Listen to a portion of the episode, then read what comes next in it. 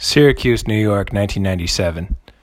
If you were part of the hardcore scene then, you were just as likely to attend a show where kids were sitting crisscross applesauce on the floor with backpacks on as you were to find yourself in the pit with the Syracuse Sluggers, windmilling, doing spin kicks and all kinds of MMA shit. Hell, even nailing you in the jaw if you didn't have the wherewithal to back up quick enough.